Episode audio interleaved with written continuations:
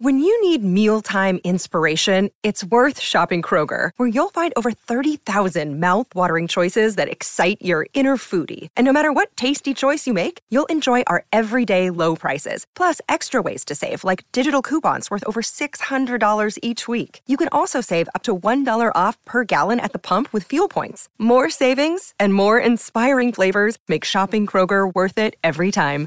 Kroger, fresh for everyone. Fuel restrictions apply.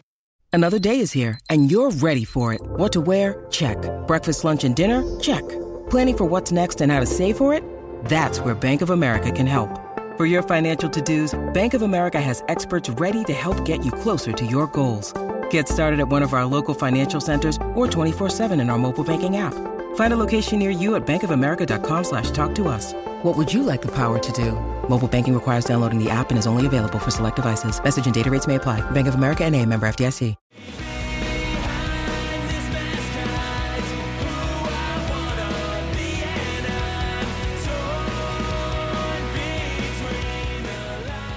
What's up, everybody, and welcome back to another episode of Straight Up Sabres, presented by the Hockey Podcast Network and the Charging Buffalo, brought to you by Thin Man Brewery. As always, I'm Brendan. And I'm Taylor. And Taylor, after an eight day absence, we are back. I am back from Chicago. You are back from your underground smuggling. I mean, uh, you are back from just having a really good good time here in Buffalo, and it's it's good. yeah, I was doing my own personal Sound of Freedom Patriot work, but I can't say too much about it. Fair enough. We need to protect yours and your brother's identities. Uh, and not your actual brother, of course, that is, but your freedom brothers. Yeah, Jim uh, Caviezel.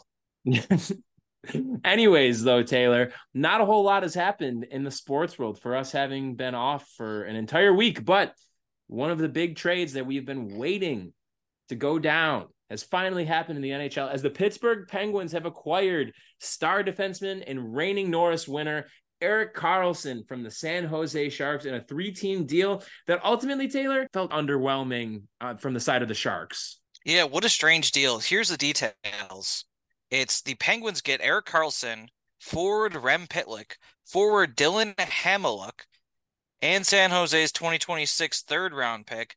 The Sharks get Pittsburgh's 2024 first round pick, top 10 protected. I don't think that'll matter. They also get forward Mikael Granlund. Yeesh. Yikes. And Mike Hoffman and defenseman Jan Rutta. The Canadiens are involved as a third team here to make the salaries work. They get Pittsburgh's 2025 second round pick. Defenseman Jeff Petry, who they used to have. Uh, goalie Casey DeSmith and forward Nathan Legare. Okay, so a lot going on here, but it seems like a huge selling point for Mike Grier and the Sharks was to not have this $11.5 million uh, contract on the books for the next four years.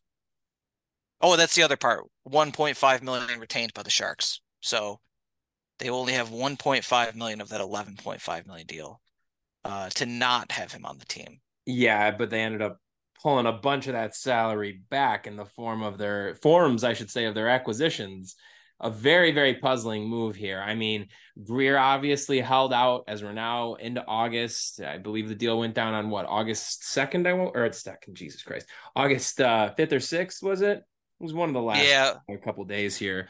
But yeah. part of it was that he was he was holding out to find the right deal, which absolutely you can't fault that logic. But I, I don't know, Taylor. I mean, I think for one, bringing back so much money in the form of pretty underwhelming players. I mean, bringing back Mikael Granlund in that deal when Granlund has just been over the hump for a couple years now. It's it's gone downhill pretty pretty badly after he seemingly began to regain some of his Minnesota form with the Predators and then just the past couple seasons for him have, have not been good. Obviously, he ends up getting moved at the trade deadline last year, uh, last season in a very puzzling move.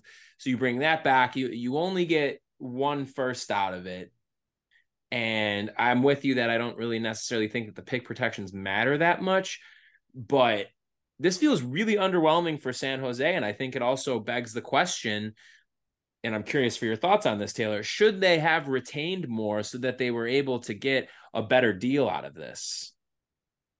No, I don't think so. Because the way I'm looking at it now, you mentioned them getting the money back in Granlund and Hoffman, but that's short term. Hoffman's got one year and Granlund's got two, which to me opens up 25, 26 as their room to compete, really compete. And that, that'll be a long rebuild because that'll be six straight years of missing the playoffs if that's their first year to compete. I also think it's a realistic target, though. And at that point, they'll really only have as big contacts Hertl, who hopefully will still be good, Logan Couture. God, they would be lucky if he's still good. Uh, Vlasic uh, unfortunately will still be there at that point, which is pretty crazy. And Mario Ferraro, and then two smaller deals in Matt Benning and Kyle Burroughs. So they don't really have a lot of guys signed there, and they have a real opportunity there to really remake their roster with young guys and whoever else they want really in this time period. And that gets them away from paying Karlsson eleven and a half million for those last two years, which would probably be bad years in all likelihood. And it also gets away from them retaining, say, five million maybe though, if if there's some world out there where someone is willing to say, "Wow, Erik Karlsson for six point five million, we'll give up two firsts for that, unprotected," maybe I'm not sure that exists. Do you think that they could have gotten more out of this deal for what it was for only retaining the 1.5 because again I, I that side of it is undeniably good for them getting that off the books and you're you're definitely right in the sense of it being uh, a, a short term pain in the ass to deal with but I, I don't know. I mean, do you feel differently then? Like, do you, or or do you think that Grier should have gotten more out of this deal? Well, it's just it's weird because it's one of these trades where it's kind of like the Meier trade, which they also did, where it just feels like there's a bunch of guys floating around in there that kind of you look at it for a second and you're like, well, what the hell is this? Like it kind of messes with your uh, initial analysis of it because it's like there are so many guys here and so many of them kind of don't really matter or it's it's not clear if they will. So I don't know what to say. Like looking what they get here, yeah, like you said here, like Granlund and Hoffman, those are just two guys. Rutta, does he matter? I don't know. So at the end of the day, it's kind of like it's Karlsson for a first in in what matters to them, unless they really like Jan Rutta. And uh, yeah, that's I, I think Pittsburgh's will almost uh, certainly be like 15th to 25th, somewhere in that range. I mean, we'll see. There, you know, there's there's always variance in hockey, but that's the the range you expect. I'm not sure what I really would expect out of this. I think in a time when GMs were dumber and also more daring, I think the Sharks could have got a haul trading a reigning Norris winner, who's not yeah. that old, all things considered. But teams are really smart now and like Kyle Dubas is one of those guys who's he's a pretty smart guy. So I think it's hard to just I guess kind of uh, rip off a team in this scenario. Now the the idea of them retaining more theoretically they could have gotten more. I don't know if that's worth it though when it comes to trying to compete in a couple years. I mean the Karlsson deal it's just it's such a weird journey it's been with him because he gets traded there the end of the 2018-19 season where the Sharks go to the conference finals and he's still really good at that point, but he's not what he was two years prior when he was insanely good at in 2017 in Ottawa. But he's still pretty good. He's good. He's very good, and he's he's worth the trade. And it's I if I remember, it was a super underwhelming deal for Ottawa, and they get him. Yeah. They make the conference finals. They re-sign him to an eight-year deal, and then they're really bad in 1920 and that almost gets overshadowed because COVID happens. But the Sharks had a disaster year, considering what their roster looked like at the time. It was so expensive, so many guys, they had no prospects, and it's like, oh my god, what are we gonna do?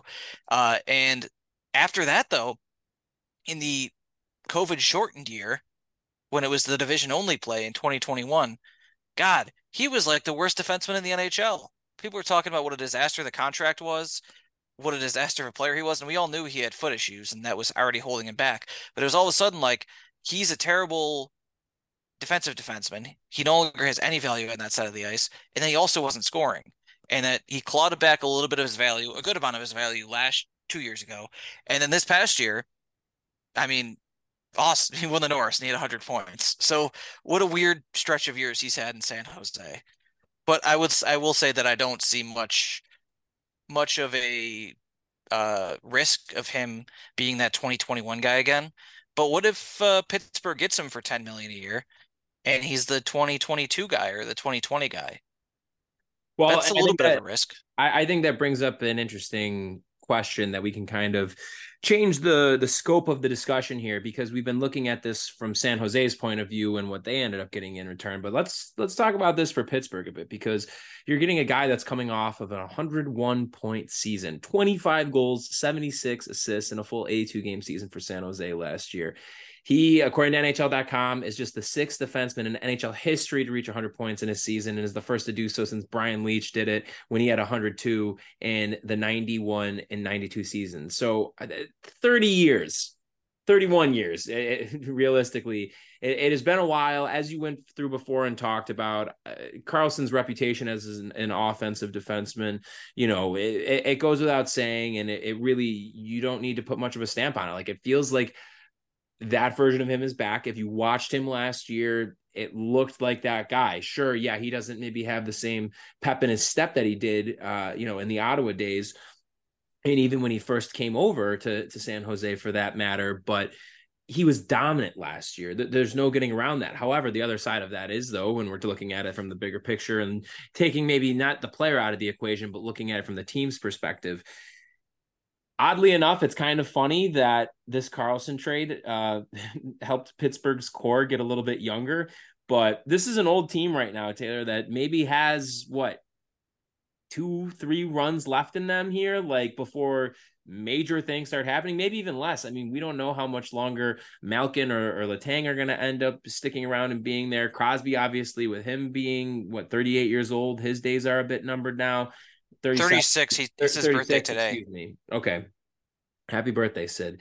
But excuse me, well, 36 years old, like eh, you know, the days are numbered, and obviously Crosby still put up an incredible year last year. Malkin was able to to bounce back a little bit. Letang was dealing with a lot of injury issues, so there's a lot of risk involved here. You're also running it back with Tristan Jarry as your starter next year, and you gave him a bunch of money too. So Dubas is really it's interesting because obviously when you have you know a, such a legacy team like Pittsburgh is right now at this core that they have with the guys who I had mentioned before, uh, and you have a new GM coming into the mix where this is a team that just missed the playoffs after being a, a mainstay there for the better part of you know 15 16 years here. And then uh, throwing that into the you know considering that you're coming into into a situation where Dubas can say, well, you know, maybe some of these guys are later in their careers here.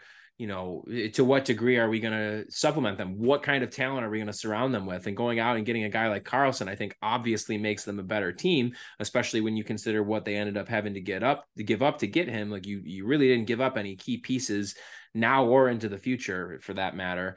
So you know you take that approach with it but you get younger but not a whole lot younger here. And especially considering the fact that while I think the version of Karlsson that was playing last year is is you know back and like he is good and I think he's doing better from the injuries. We're also talking about about a guy that is very very injury plagued and you're bringing him into a situation where your now number 2 option who's been your number 1 option has also been very very injury plagued here. And you had mentioned before Taylor you use the word risk and there is a lot of it when it comes to Pittsburgh making this move. The payoff could end up being great but it is very, very risky. So, what's your take on this from Pittsburgh side of things? I think they basically kind of have to do it because the way last season went, it's kind of such a weird thing where you, you when you're a good team, you're good long enough, you pay all your stars, and you know when you pay them for like the third time, and it's a long term deal that by the end of it they're probably not going to be as good. Pittsburgh had a weird thing where even though like Malkin, for example, kept getting hurt and Letang wasn't always healthy either, Crosby pretty much always was, that the other two guys, Malkin and Letang, had to get re-signed last offseason. And they both got re-signed for quite a few years. So they you have those three guys taking a bunch of the cap, and you would think like, oh, they take a bunch of the cap, they're old, they're not as good, and then boom, team's not as good either. And you can't sign other guys, blah blah blah, because these guys take up such a big percentage of your cap. Not what happened. Those guys are both all all three of those guys are really good. Malkin had his best, healthiest season in like quite a few years. Crosby was awesome still like probably one of the 10 best centers around. And Letang still great, still very productive. The problem was like the rest of the roster and, and the terrible job Ron Hextall did. Yeah. So it was just everything else really. And so when you're looking at it, these guys are signed here for a while. You won three cups, you have such a good run. And I think I think you kind of owe it to these guys since they want to be there to keep them there and not to sell them because you could you could trade all three of those guys and kickstart a hell of a rebuild. But I think what fans want and what kind of this is going to sound so over dramatic, like Aaron Sorkin wrote this line, but what honor dictates that you do here in being a a not just a team, not just a business, not just someone that's trying to win again, but a civic institution that cares about both the fans and the players should do here is try to make two to three more runs, like you said, with these guys. Even if you know you're very unlikely to win a cup, in my opinion, I think it would mean a lot to make like the second or third round. I think the example I always think of um, with fans really, really loving like veteran hard nosed teams that are like you know they're not going to win it at all, but like they're giving it their last shot. The example I always think of, and I'm sure you already agree, is the 2012 Celtics, who mm. I think you knew in the middle of that mm. season, at any point in that season, they were unlikely to win. They were barely above 500 for most of the year, and then they ended up going to Game Seven of the conference final with the Heat, and they lost. But it was a huge and that never happened again, by the way. They never went to game seven with the Heat in the conference final again and lost. But Fuck Celtics fans remember that team so well and it and so fondly because they shouldn't have done that. They mm-hmm. shouldn't have gone that far. They and it just was a really people really enjoy that kind of thing. So I think like if if the Pens made a surprise run of the conference finals, which could happen this year, and Karlsson's not going to be like beloved the way the other guys are, but like imagine that uh, a, like this kind of late in the 30s run with Crosby and Malkin and all these guys. And shit, they kind of hit the jackpot. Look at everyone else that turns 35 that's really good. Mm-hmm. It's not the same. They're not nearly as good as Malkin when he's healthy, as Crosby pretty much all the time, as Letang. Like, look at what happened to the Capitals. They weren't, they didn't just miss because of a few things. Like, they fell off a cliff. Look at the Blackhawks. Kane and Toews are younger than Malkin and Crosby. Look mm-hmm. at them. Mm-hmm. They're a whole different team already. So, it's a it's it's a nice thing that they're doing in Pittsburgh, and I'm glad they're doing it. And as far as Montreal goes, good enough, I guess. Launder your cap space yeah, that you whatever. don't need for a second round pick. That's fine. Yeah, that's fine. That's definitely fine. And honestly, it's kind of funny you mentioned it too. I don't know. I didn't like process in my head that Petry is now back in Montreal after they had just moved him a few years ago. But I forgot he was gone. Right? Yeah. So so back to the point that you made before, I I kind of had alluded to it, and I'm glad that you would like firmly touched on it. Uh, the idea of doing right by Crosby and Malkin and Letang and, and keeping them there for the entirety of their careers and trying to make another run at it, given how productive they've been. But you also brought up another good point, Taylor, which is even for their ages right now, those three guys would fetch you a really nice return that could very much upstart a, a, retool, rebuild, whatever you would want to call it. Because again, the writing is going to be on the wall at some point, and I think that if you know the Penguins' mindset is we're gonna run this out, or we're gonna ride this out with Crosby, Malkin, Letang. we're gonna retire them here. Their their jerseys are gonna be up in the rafters one day. They are Penguins for life, and we're gonna see this through. We're gonna see how long they can be productive for.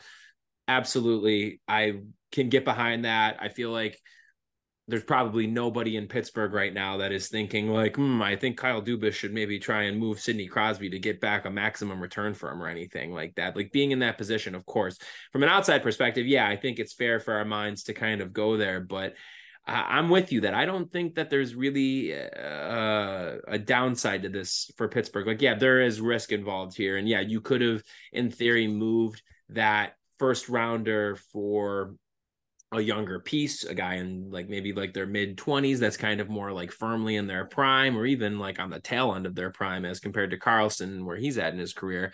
But look what Karlsson did last year. I mean, if he's able to bring that additional scoring punch for you, I mean, the, the, the power play for them is going to be lethal. You're going to get better five on five production there. If you uh, are probably just because of the similarities in their styles of play and what they can give you, you're going to have Letang and Karlsson split up from one another. I think that that's a really interesting look for Pittsburgh there. And, and ultimately, you know, it's a good thing they were able to get Granlund off the books. Eh, they probably aren't all the way there though, right? Like do you get the sense maybe that Pittsburgh has another move in them to try and really maybe fill out the forward group a little bit more now that they made this big big splash on defense? Uh, maybe more like at the trade deadline. I don't know if yeah. they're going to try that this summer, but yeah, I don't, I don't think they're, they're they're not as good as Carolina, obviously. So that, and they're not as good as New Jersey either. I wouldn't say. So mm-hmm. like, there's still moves to be made, and their goaltending isn't as reliable as Shesterkin. But I would say this to bring it to Sabres perspective. I think that this move, at least this year, kind of puts them if it's going to be for wild card spot, if if they're both fighting for it, that I think that puts them ahead of the Sabres. Yeah, I mean, I think that's fair. I think even though obviously Tristan Jarry is pretty up and down, I think that's a, a big known, at least positive that they have right now is that you can get through a season with him. And albeit, yes, he is inconsistent, he can win you games at times. Um, I mean, he's done it for them. Obviously, they didn't get over the hump last year and get in the playoffs, but he's got the track record there. You again have Crosby and Malkin as your one-two punch there. I mean, that's huge depth scoring, obviously, with guys like Guentzel, of course. You have Bryan Rust there still. Um, so yeah, I mean, I I, I guess so. I, it's tough. I don't know how how much ahead though. Like I still feel good about the Sabres chances, but again, I think this goes back to the the bigger picture thing that we touch on one way or another every single episode did the Sabres do enough? Have they done enough heading into this year as not only has there really been not a ton of like major activity among some of their counterparts who are going to be their major hurdles to get over, but teams are getting older, you know, and it's just it, it feels like they're primed to really kind of like cement themselves as a perennial playoff team in the Eastern Conference this year. And again, you look at a team like Pittsburgh. Yeah, I know they're in a, a, very different spot than the Sabres, but I think it's more so the premise of just like go out there and get your guy. Like go make a move that's going to energize people, that's going to energize the team in the the locker room, and it's going to energize the fan base, and it's going to more than that demonstrably make you better. Clifton and Johnson absolutely, I think, are, are positive additions to the defensive group. Yes. How much so, I think that remains to be seen. But either way, like the baseline of where the defenses as a whole went up with those two signings, I think. Where else have you gotten better on this roster? And you can't really definitively say goaltending either because we just don't know with Levi quite yet. We, we, we just don't. Third Tage jump. Yeah. Well, really though, I I think it's it's it's very fair to ask, uh, to continue asking how long are we going to just continue to rely on development alone? I think it's a very fair question for us to ask. It's going to be, uh, you know, again as we're we're getting into the start of the new year and the in the new season. I think it's going to be something a theme that we're going to be talking about a lot. I think coming out of the gate, that's going to be a huge thing too, especially with the the glaring hole that is seemingly Jack Quinn's injury to start the year right now, and especially in net, that's huge. Yeah. How much are you going to continue to rely on this? Levi is your answer for the long term, but you're putting a lot on his shoulders right now. Can he carry the load and, and handle that burden? I, I, think that like mentally he's capable to, yes, but uh, we're just eh, we're leaving a lot up to the physical side of this as well. In playing that many games, as many games as they're probably expecting him to this year, the travel that's involved with that, and just knowing how to adapt to that it, it's you know as we've been saying there's a reason why this stuff rarely if ever happens. And so huh, back to the original point. Yeah i mean i i would say it's it's definitely close now. I, I think before i probably would have safely said I, I still feel better about the sabres but uh that's i definitely don't feel as confident i guess I feel you. Uh, before we get to anything else, let's hear a word from our sponsors. Let's. Straight Up Sabres is brought to you by DraftKings. New customers, download the DraftKings Sportsbook app and use promo code THPN for the Hockey Podcast Network. Bet just $5 to score $150 in bonus bets instantly. That's code THPN only at DraftKings Sportsbook. Gambling problem? Call 1-800-GAMBLER. Massachusetts, call 800-327-5050 or visit gamblinghelplinema.org. In New York, call 877-8-HOPE-NY or text HOPE-NY at 467-369. In Kansas, call 1-800-522-4700 on behalf of Boot Hill Casino and Resort. In West Virginia, gambling problem? Call 1-800-GAMBLER or visit www.1800gambler.net. All games regulated by the West Virginia Lottery. Please play responsibly in partnership with Hollywood Casino at Charlestown Races.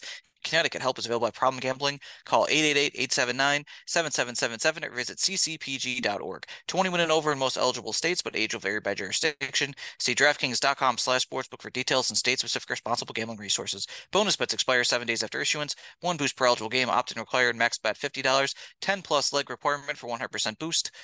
Eligibility, wagering, and deposit restrictions apply. And folks, this podcast is also once again brought to you by Raycon wireless earbuds.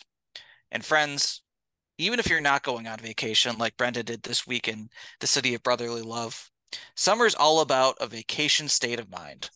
So whether I want to listen to, I don't know, the new Olivia Rodrigo song, talking about uh perhaps an ex of hers being a vampire or something like that. I don't I don't understand teens anymore we listen to that on repeat or just need to retreat inside my own head for a bit, I love creating my own summer soundtrack by popping in my Raycon wireless earbuds. There's so much going on all summer. Sometimes you need upbeat music to pump you up before you see people or to stay calm with some guided meditation. So that can be anything from, hey, I'm listening to cool summer hits from the 90s, a little bit of LFO, maybe like some 2008 rap hits, little uh, Young Money. Brendan's a big fan.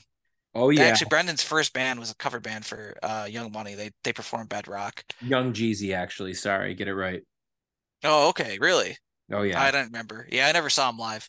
uh, and then you know maybe you're listening to a couple podcasts like Straight Up Sabres or any of the other fine podcasts in the Charging Buffalo Network or the Hockey Podcast Network. So let me tell you right now, what are you doing any of those? Those are the only things you could be listening to in the whole world. And no matter what, Raycons are the best way to listen to them. They're back, use baby. The, Our boy's yeah, back. Use the earbud tap function to toggle between three customizable sound profiles, noise isolation, and awareness mode. Raycons have a 32 hour battery life, included 8 hours of playtime, so you can listen to what you want when you want for a really long time. They come with custom gel tips for the most comfortable in ear fit, and they start at half the price of other premium audio brands. But this is important the sound is just as good. So Raycons also come with a 30 day happiness guarantee. So you really can't lose. You don't like them in 30 days, send them back. Ray J will personally write you a check uh, for the refund. So create your own soundtrack with Raycon. Right now, Straight Up Sabres listeners can get 15% off their Raycon order at buyraycon.com slash THPN. That's buyraycon.com slash THPN to save 15% on your Raycons. Buyraycon.com slash THPN. Folks, and you know this podcast is also brought to you by Thin Man Brewery, and they got a couple things I got to let you know about. First is the Northeast Light, which they call a lawn chair beer. Folks, I know it's August, but there's still like six weeks left of summer. We still got to enjoy the warm temperatures. You're going to regret it if you don't when it's, even if it's like late November, it's dark at 4.45 p.m., it's raining, it's 41 degrees the Sabres lost seven to five because UPL let in six goals in the third period. You're gonna wish you were outside enjoying a Northeast Light. Now, this is brewed in collaboration with Von Trapp. It's a crushable and refreshing American lager. It's available at Chandler and hitting retail in Buffalo and Rochester. Only 4.2%. So, like I said, it's a crushable beer. You can have a few of them. Don't have to worry about anything like that. It's nice and light and uh, it's perfect for the summer. So don't waste your summer away. Enjoy these last uh, days of summer with Northeast Light. Also, this Saturday, if you're not too busy, folks, Thin Man will be at Island Park for the Froth Brewing Froth Fest 2023.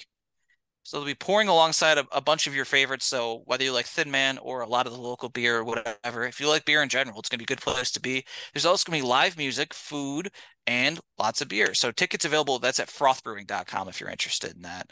Uh, Brendan, anything to add on Thin Man? Just that we love it very deeply. Go over to Chandler. Make sure you're following him on Facebook, Twitter, Instagram, wherever you are on social media. Make sure you're following Thin Man Brewery and head to their website, thinmanbrewery.com, to keep up with all the latest news on the great many things happening at Thin Man. All, all right, right folks. We back. Any, we are so back. Do you uh No, it's so over. Do you have any thoughts to share?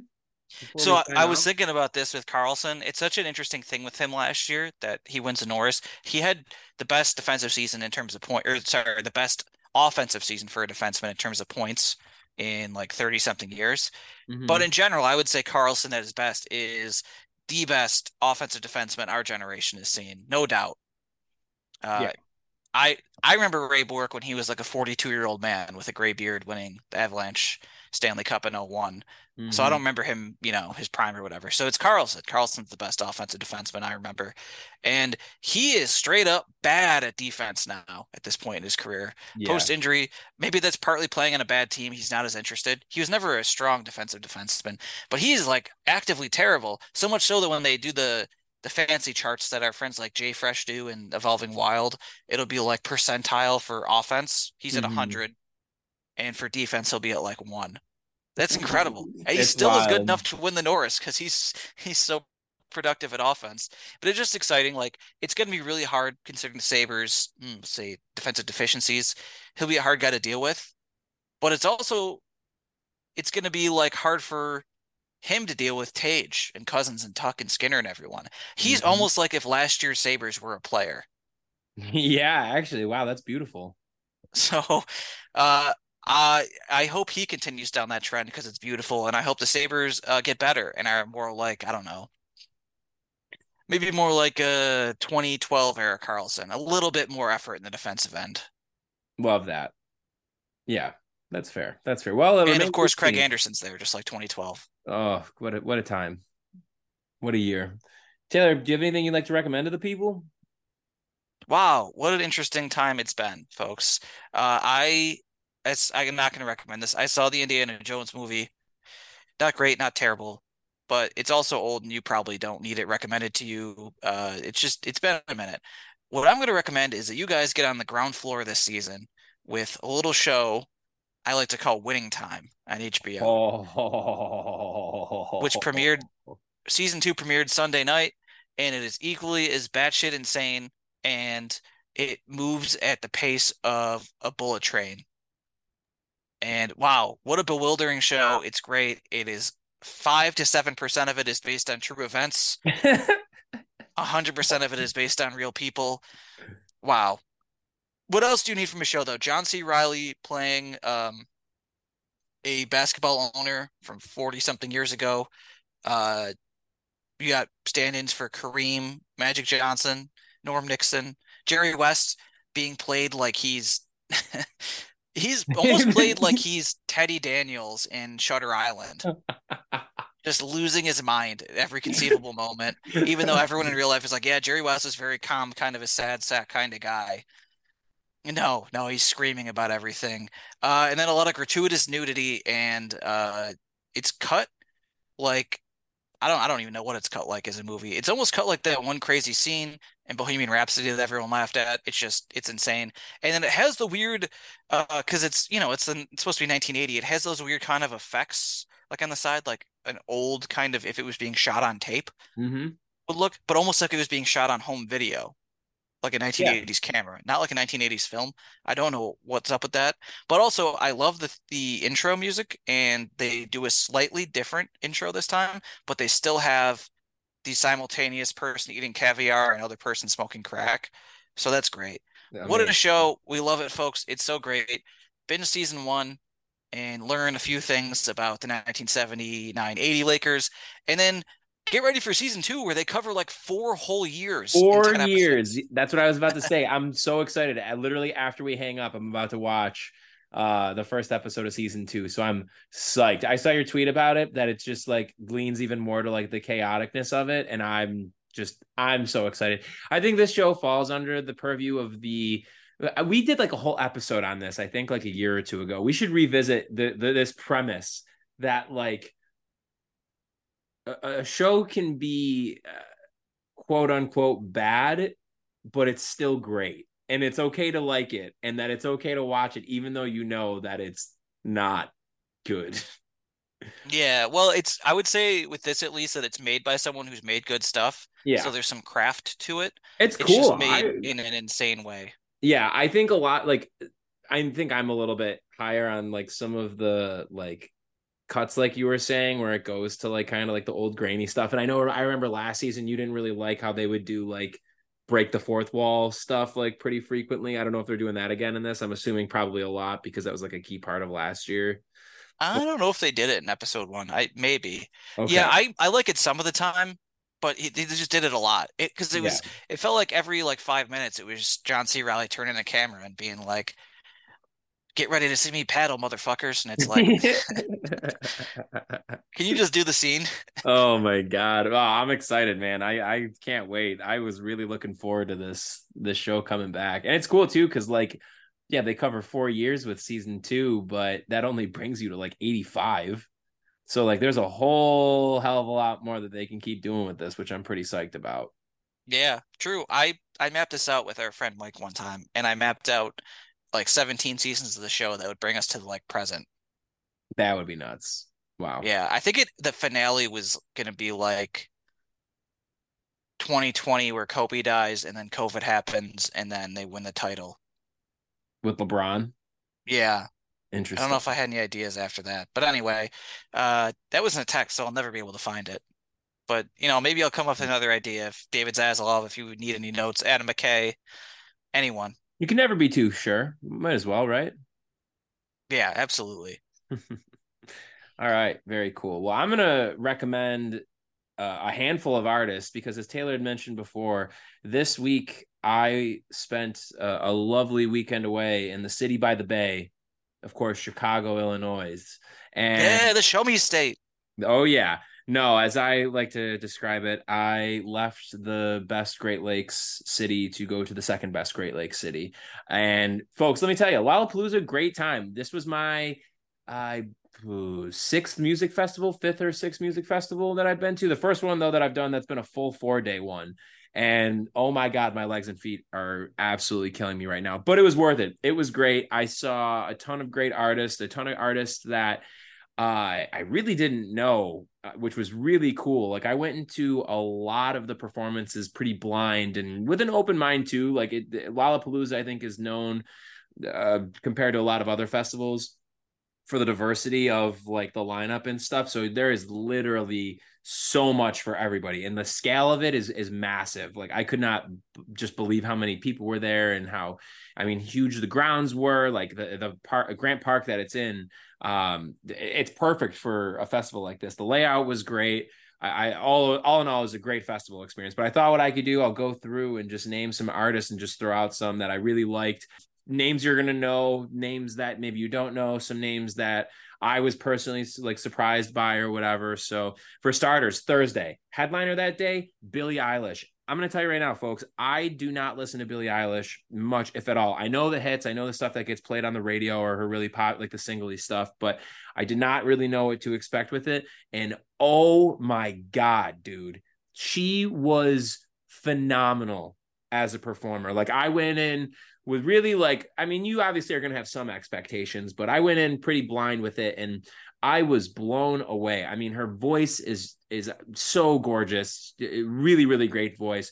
But I think what surprised me the most about her set was how much of a uh, an entertainer she is and how great of a performer she is both during the songs and like her energy that she brings and her and her movements and her stage presence but also she was charismatic as hell between songs and while she was kind of doing like the the you know between song banter and everything like i was just really really impressed and i really wasn't expecting that you know i feel like i've seen some interviews with her and you get somewhat of a sense of her uh, of an artist's personality in interviews and stuff like that but she was just so outgoing like it was really cool to see I, I was very very impressed so big fan of her i saw noah kahan he was great. Carly Rae Jepsen, she was fantastic. Really cool getting to see her perform, getting to see the hits there. One that I really like that's like a not an electronic duo, but they're they're a, a duo from I, actually don't know where. I want to say some Europe somewhere in Europe, but they're called Sophie Tucker.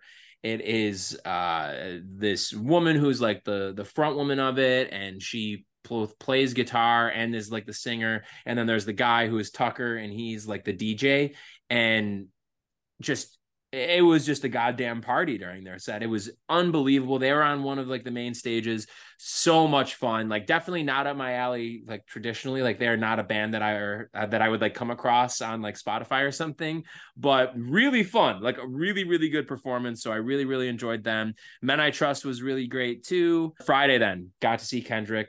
Amazing. Getting to see the King himself just commanding the stage. It was great. Like he was so good. I got to see Tems too. Tems is a Nigerian R&B artist that I've been really getting into the past few months and was really looking forward to seeing her and she absolutely owned it. Incredible voice, kind of like island R&B vibes to it. So that was really cool. Uh, a pop artist that I saw that I really liked and was pleasantly surprised by was Sabrina Carpenter. She was great. Uh, a lot of fun, like very straightforward kind of like pop rock music, but she was really good. I also didn't realize Shaq DJ'd and I missed it and I'm so sad. He goes by DJ wow. Diesel, but they had him listed on the uh on the lineup as just Diesel, so I didn't know, and I, I was so sad. Um, Peach Pit, another band, I did not know what to expect. I go to their set, they open with Raining Blood, like the instrumental of it, and it was crazy. And I was like, oh, these dudes are about to like do some shredding, and they played the most melodic, vibey indie rock music. Kind of gave me like first album Young the Giant vibes a little bit. Moving on to Saturday. Saturday was interesting because that was very much the techno EDM kind of focused day, dancey day, I guess. But I got to see my first ever K-pop performance, and holy shit! One, it was awesome, very cool to see like the the the choreography and and uh, just like the vocals obviously were really cool, but no joke, it was insane. The crowd, like it was, it sounded like it was like a jet taking off.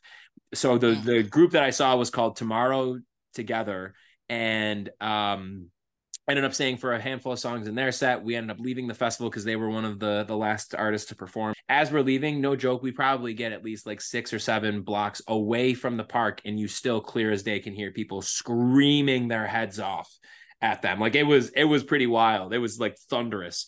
But otherwise, on Saturday, I also got to see Maggie Rogers. Really impressive set. Like she is a rock star on stage. Again, like one of the things that I thought really stood out with like a lot of these artists is just their general command of the stage and their stage presence.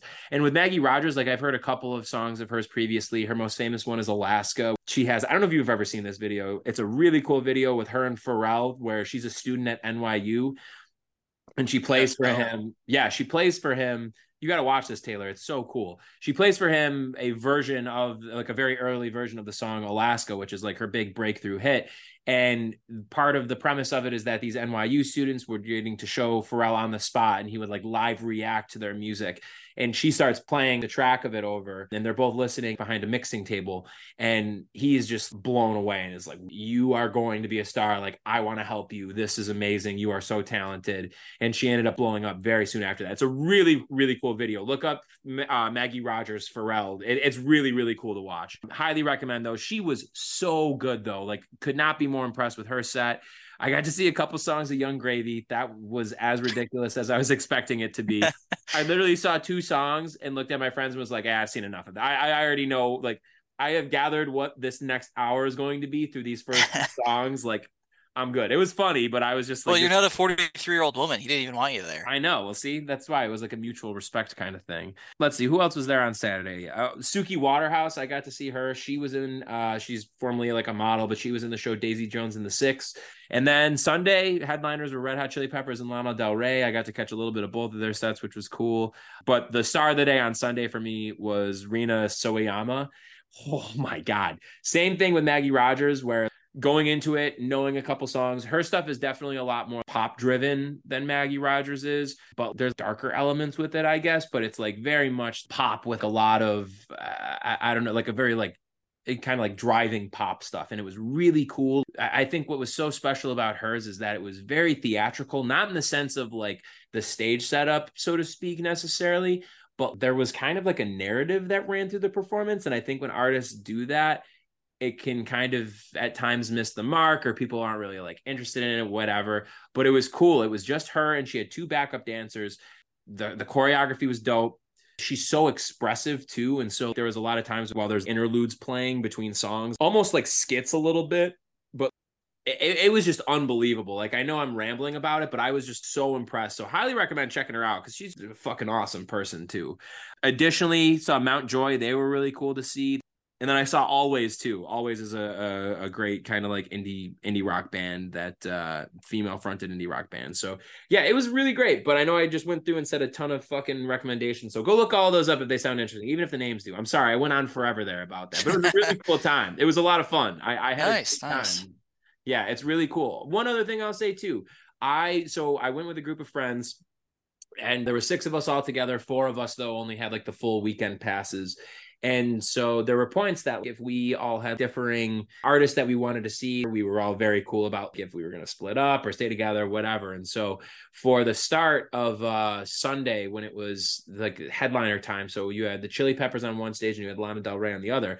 I caught a few songs of Lana Del Rey because I'd never seen her before. I just wanted to be able to like see a few songs, be able to say I saw her, and then I wanted to go over and see the Chili Peppers perform. My friends who were there wanted to stay longer at Lana, so I went over to the Chili Peppers and was by myself. And I gotta tell you, there is something very good for the soul about being at a concert by yourself of a band that you really enjoy, or even when you don't, but like one that you enjoy or you're connected with. For me, the Chili Peppers, I was really into them in high school. John Frusciante is my favorite guitar player of all time. Kind of like when he left the band, like you know, when he was out of the band, like ebbed and flowed with like how much I was really into them that much, but still like very much, you know, enjoyed listening to them from time to time. He ends up check or uh, rejoining the band then uh, two years ago now and I've gotten to see him four times play, which has been great. And so, like, that was really the main driver of why I wanted to go. But there's just something really cool about seeing a band that you really like or one that you feel a connection with in any degree just by yourself and being able to just stand there whether it's indoors but especially like in an outdoor kind of venue where you're just surrounded by people you don't have anyone else you're with and you are able to just focus on both the music itself and how it's making you feel and like connecting to how that artist has